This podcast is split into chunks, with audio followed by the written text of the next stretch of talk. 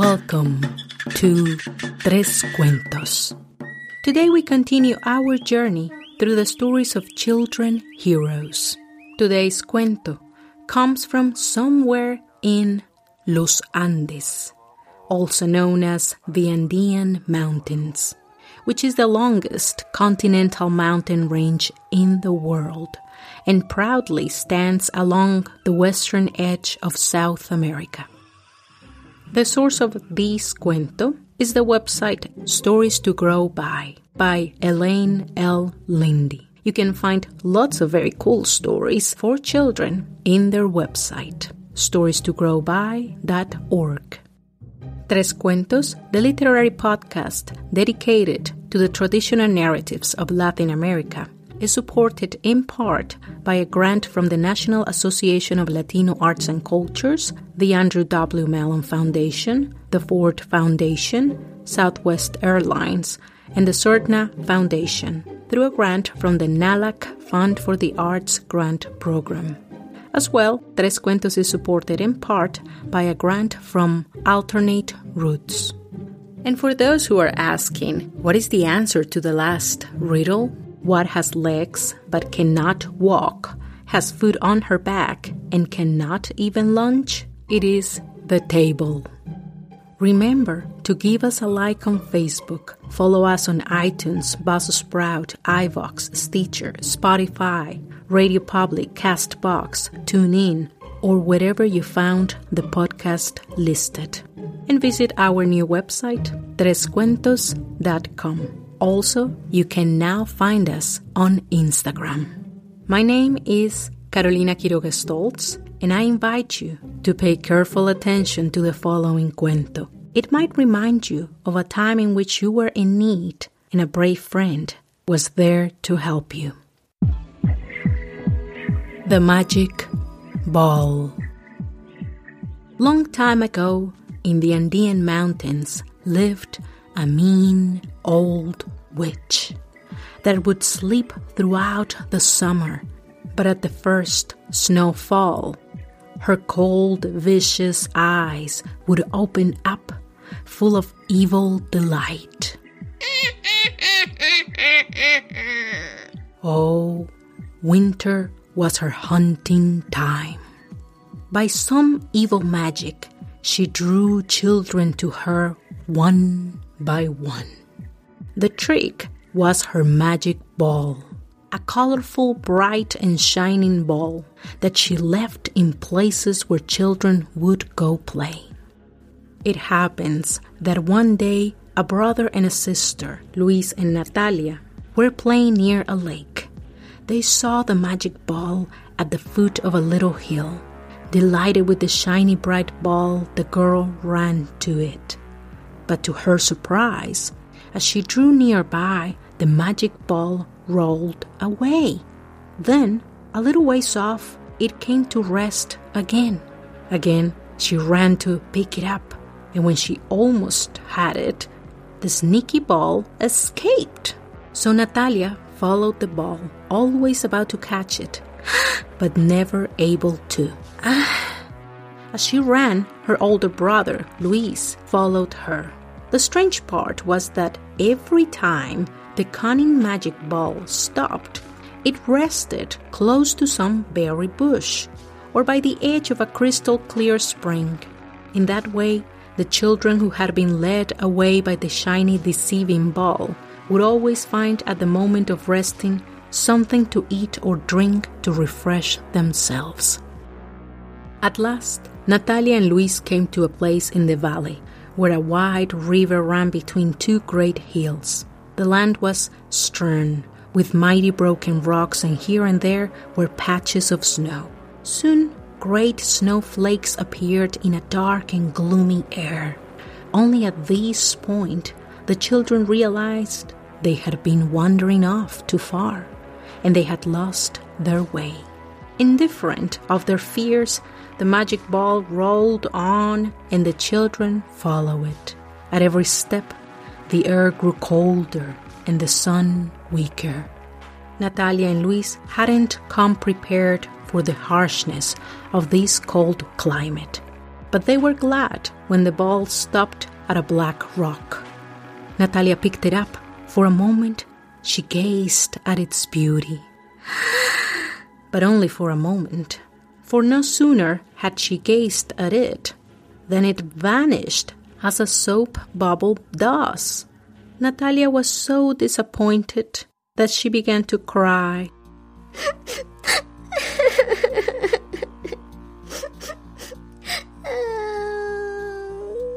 and her brother tried to cheer her up by holding her hands.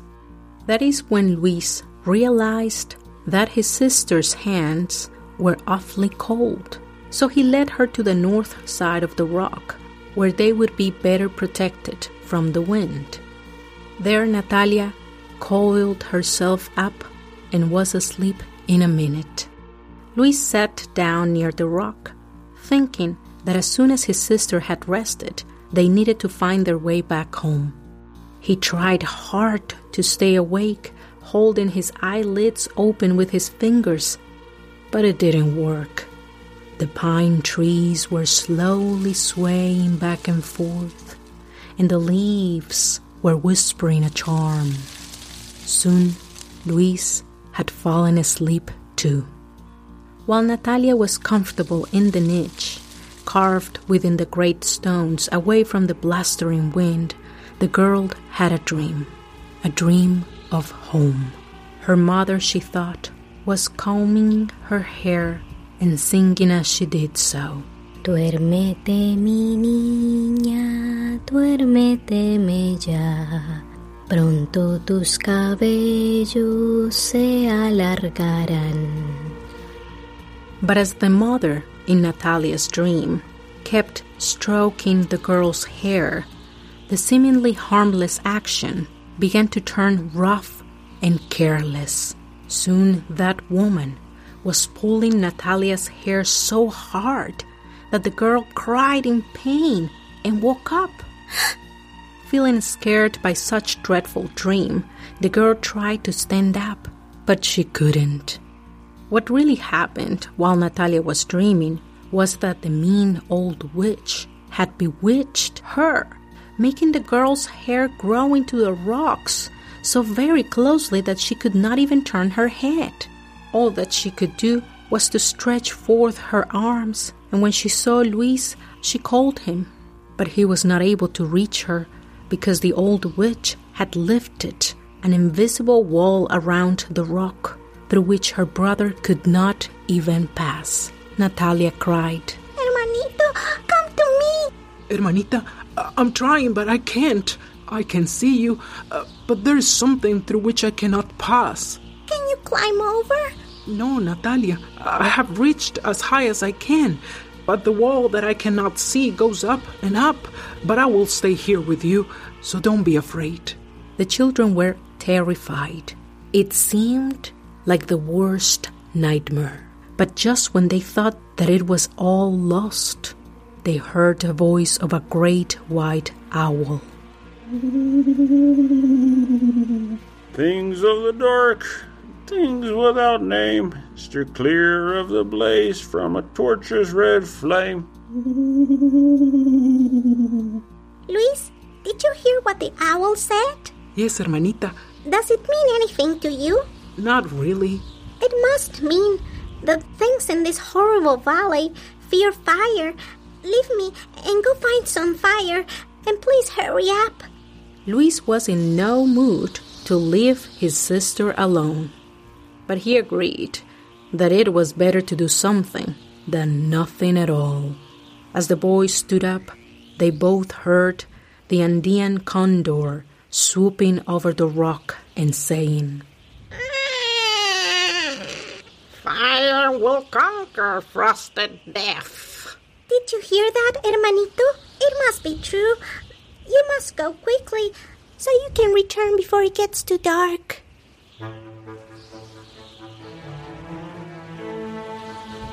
Now Luis was convinced about his mission, so he waved his sister a farewell and set off down the valley, following the condor that hovered in the air. At times, darting away and then returning. Luis knew that the great bird was leading him somewhere, so he followed.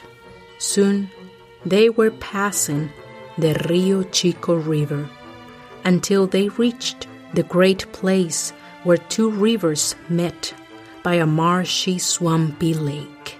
There, Luis saw a house, a poor structure made of earth and stones, snuggled in a warm fold of the hills. The condor flew high and then circled in the air, so Luis knew that he should stay there for a while. The boy gently pushed the door open and saw by the ashes in the fireplace that someone lived there, for there were red embers neatly covered to keep the fire alive. But since no one seemed to be home, Luis made himself useful and brought fresh water from the spring. He gathered wood and piled it neatly by the fireside. Next, he blew upon the embers and added twigs and sticks until he had a bright fire.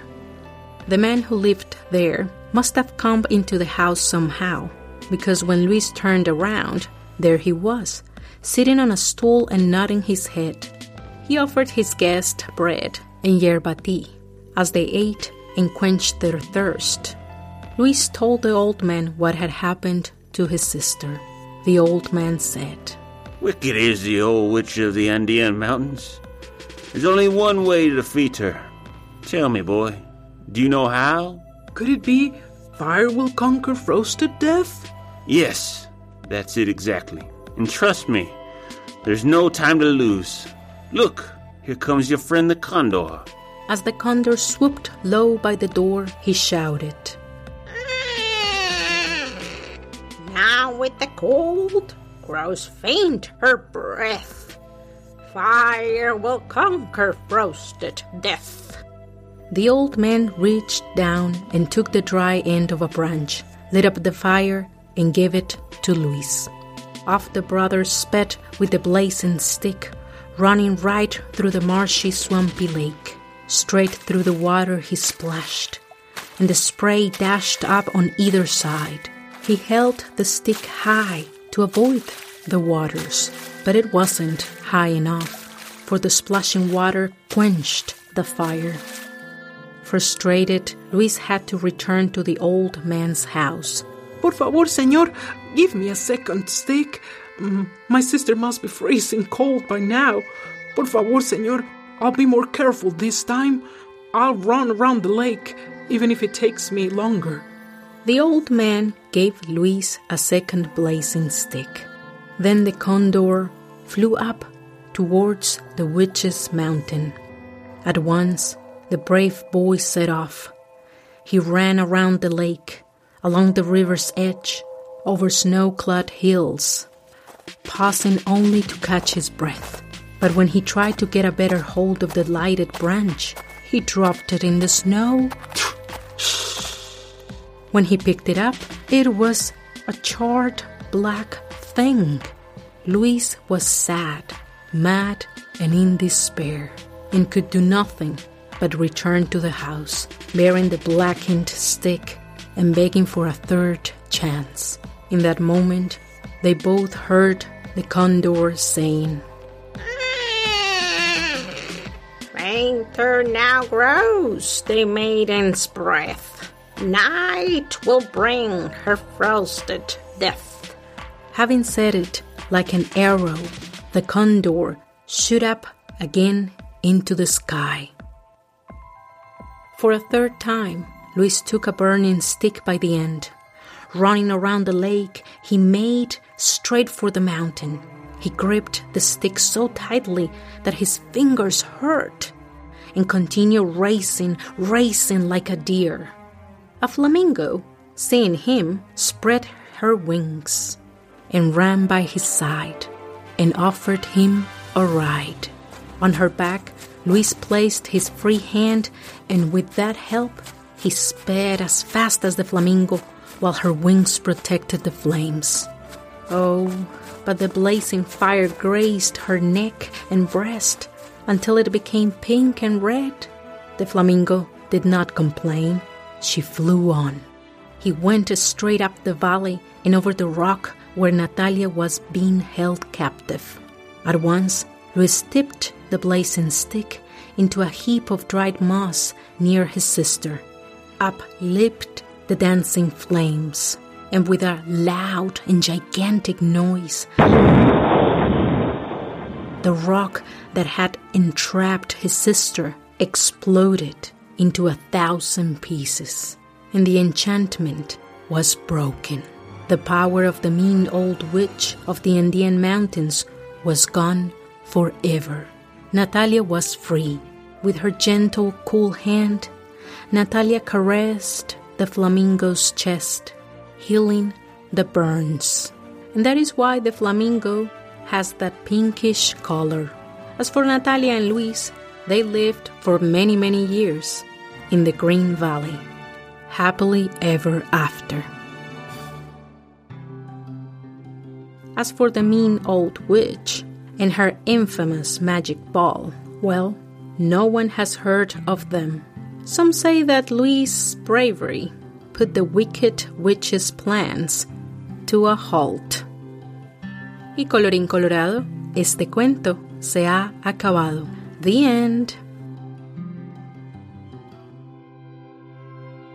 Very well, dear listeners, let's talk about Los Andes. The Andean Mountains is the longest mountain range in the world and boasts some of the highest peaks. The range is also known for its volcanoes, ruins of long ago civilizations, and the source of the malaria treatment. The origin of the name Andes has not been determined. Most people agree that it comes from the Quechua word anti, which translates to high crest. A minority argue that it comes from Antisuyu, which is one of the four regions of the Incas who once inhabited the range. The Andean Mountains are located along the entire western coast of South America, and they stretch about 4,500 miles long. The mountain range spans through seven countries Venezuela, Colombia, Ecuador, Peru, Bolivia, Chile, and Argentina. The only mountains that are taller than the Andes are the Himalayan mountains and their adjacent ranges, including the Hindu Kush. The average elevation in the Andes is about 13,000 feet. The highest elevation in the Andes is Mount Aconcagua in Argentina, which is 22,841 feet above sea level. Because the Andean Mountains act as a large wall between the Pacific Ocean and the continent, they have a significant impact on the climate of the region. For instance, the northern part of the Andes is typically rainy and warm, and the weather is also wet in the eastern part of the central Andes. To the west, the dry climate is dominated by the Atacama Desert in northern Chile.